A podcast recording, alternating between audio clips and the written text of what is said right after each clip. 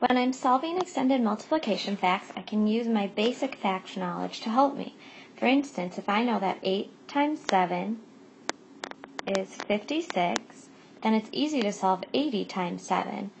8 times 7 is 56, and then I bring over that extra zero, 560. I could also solve 8 times 700. 8 times 7 is 56. And this time I would bring over two zeros, and my answer would be 5,600.